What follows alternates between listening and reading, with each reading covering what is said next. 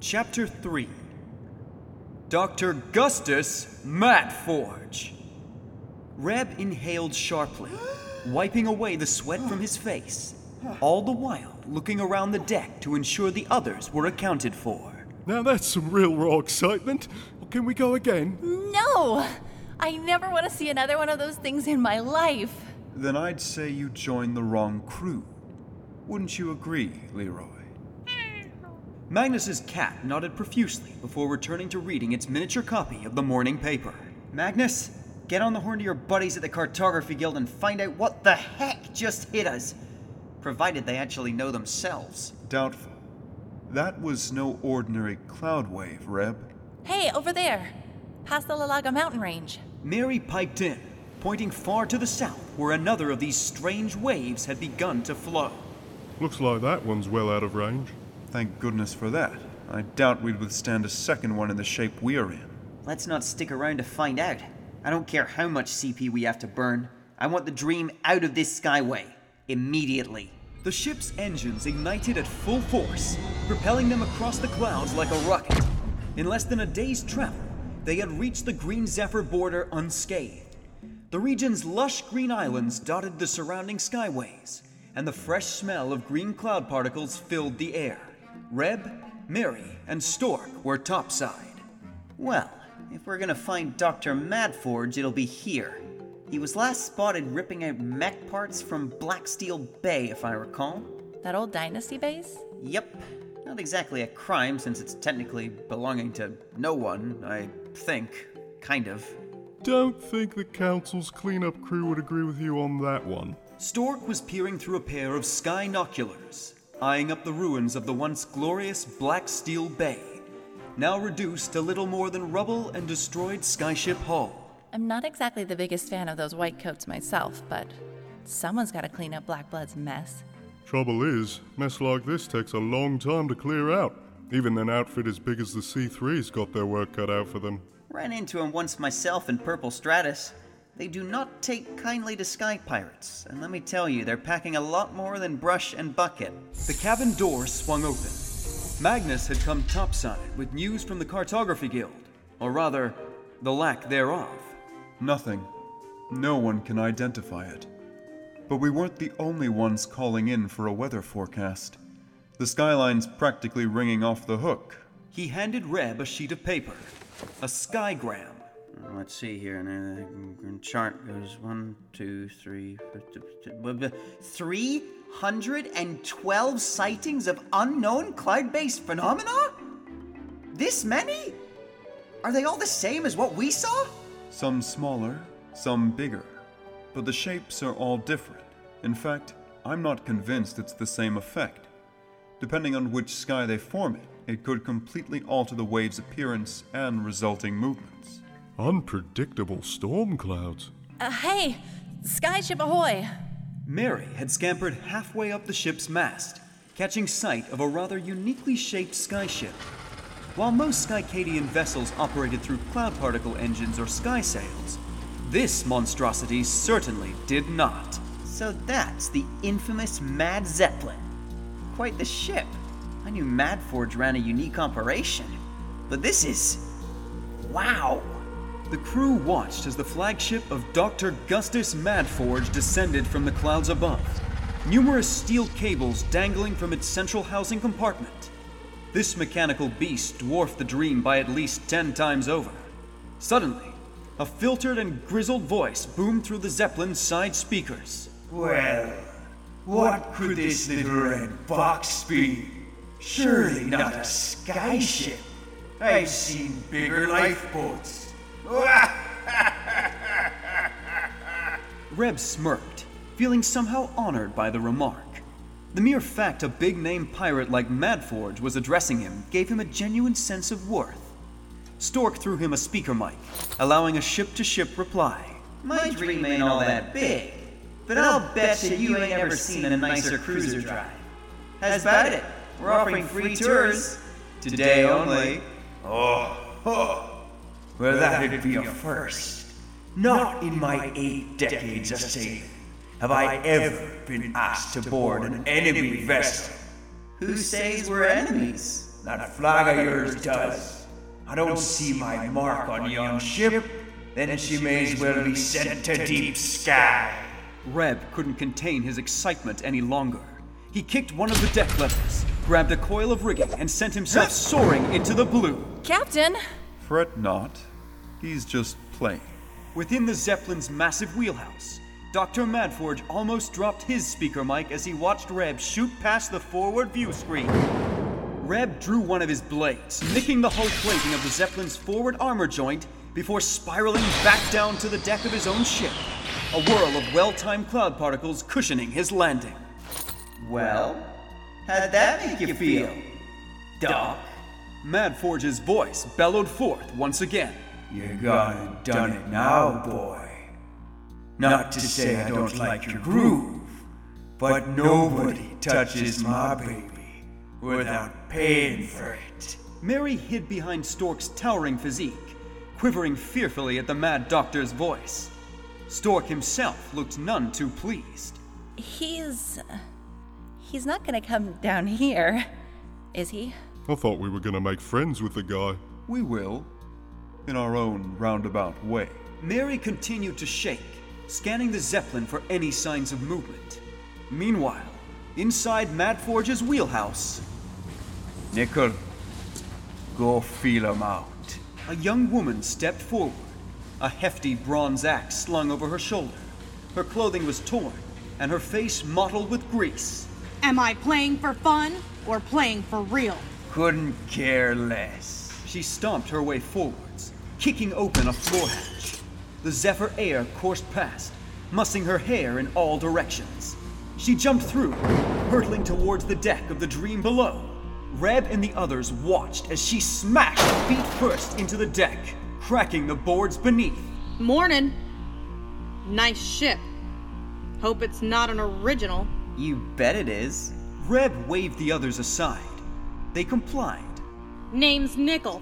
You? Come on, you gotta know who I am.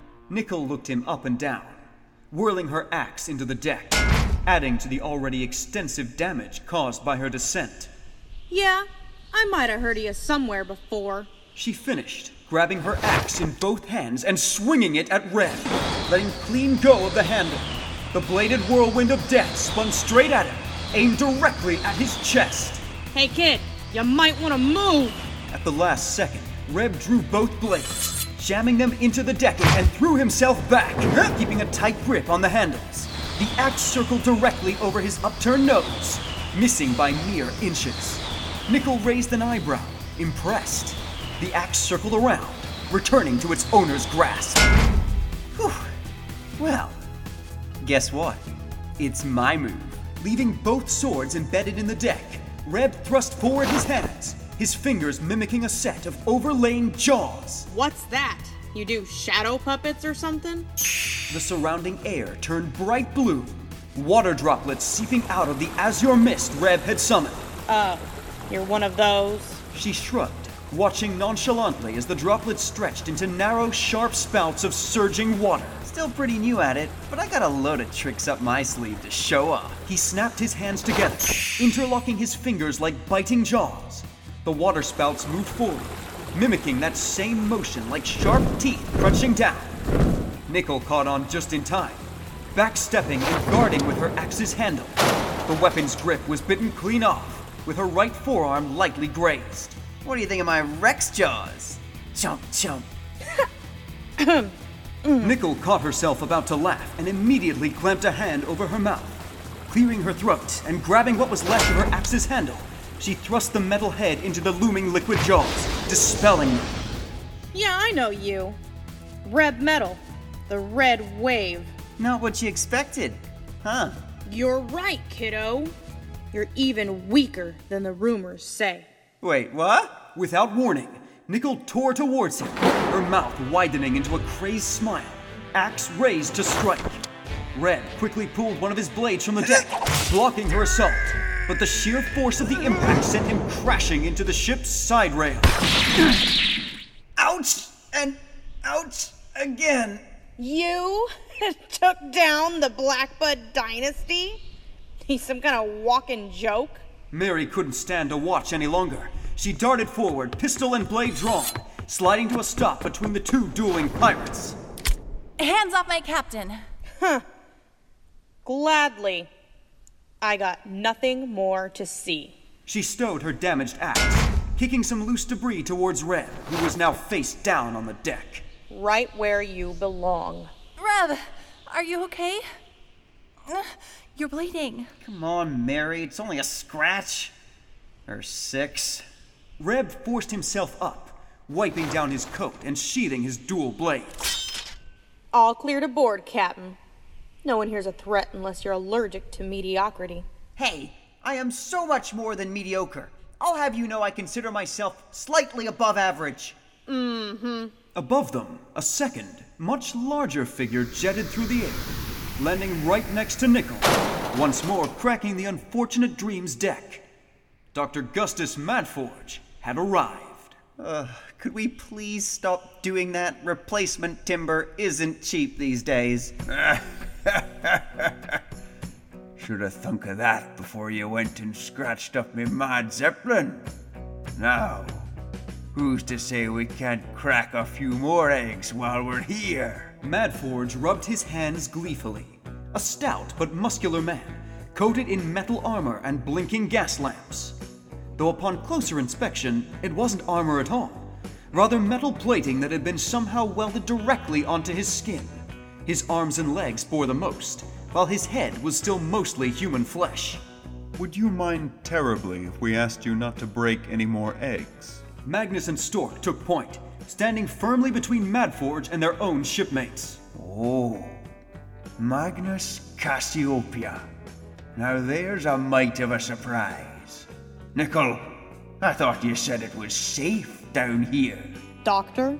Never mind the red drizzle. Should have kept your eye on this one. Hey, Doc, it's Red Wave! Ah, it's all six and half a dozen. Now, business. Madforge cracked open a small clay box. A full length oaken table, complete with matching chairs, emerged from within. Everybody sit. Standings for young folk. Madforge pushed past Nickel, taking his place at the head of the table. Nickel sat by his side. With a nod from Reb, he and the others followed suit. The doctor tossed Reb a flask, a clear signal for him to take a drink. Can I ask what's in this? The cure oil, straight from me own cellar. Oil? Aye, the finest. Drink. Now. Reb popped the cap, peering inside at the blackened ooze. He knew full well that to refuse this offering would not be a wise choice. Yet, for a man who found it difficult to stomach milk, he couldn't help but fear for his poor digestive system. Well, down the hatch.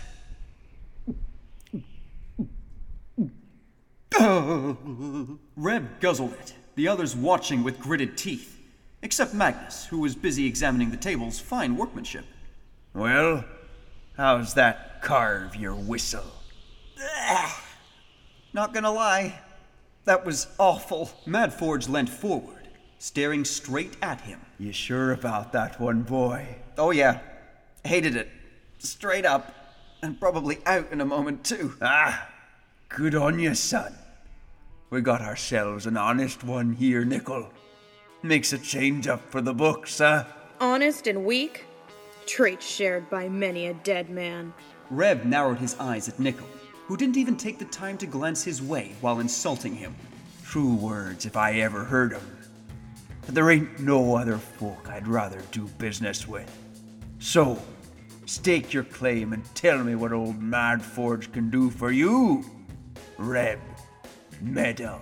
Reb smirked, glad the rather painful introductions were over at last. Mary nudged Magnus, confused by this turn of events. Okay, so what's going on? I thought he was gonna sink us after Reb attacked his ship. Hmm. That? I made sure our captain did his homework before we came looking for the delightful doctor. Madforge is from the old sky. He prefers a proper pirate greeting when doing business. A fight is a proper pirate greeting? Back then it was. I concede it is a little dated, but not without its own charm. Meanwhile, the captain's talk was well underway. One of me salvage pods, you say? That's it? You came all the way out here to Green Zephyr for that? What's the big picture? You heard of some score in deep sky I ain't? Don't tell me you bought a Duff Sailor's map from Undermark. Nope. We just want to get to the surface. Plain and simple. You gotta know the Trans Sky Bridge is out. In a salvage pod? Do you have any idea how long a cable you'd need to make it down that far? Why, it'd have to be. Uh, uh, 420 gauge. aye, 420 gauge. Most I ever dipped was uh, 180. I'd have to be mad to entreat such a deal. Wait, I am mad. Hold up. Uh. I'd have to be insane. There, we have it. That's one step up from me madness, that is.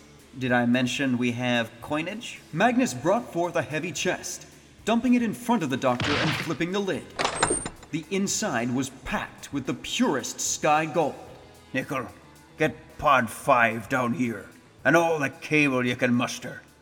They just started speaking me language. Score! Surface? Here we come. Far from Green Zephyr, but not far from the Trans Sky Bridge, lay the sailors' port of Undermark. As towns went, it was one of the smaller islands between Red Nimbus and Silver Cirrus, but close enough to major skyways that it found its own unique host of visitors merchants, sailors, sky police, and the odd wanderer from far off lands still uncharted. Hey, you okay, kid? You've been sitting here since yesterday. On the main street, a young boy sat atop a crate, unmoving, but with wide, open eyes, taking in everything that went by. One passerby had finally taken notice of this strange fellow, dressed from head to toe in white.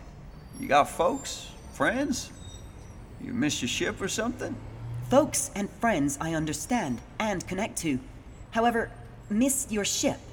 Is this miss describing the act of missing one's departure time, or that of a failed projectile assault towards an enemy craft? I'm inclined to settle upon the former, but I'm also quite willing to accept your further input, You ain't from around here, are you? You a surface dweller? thus implying one who dwells upon the lowest level of elevation.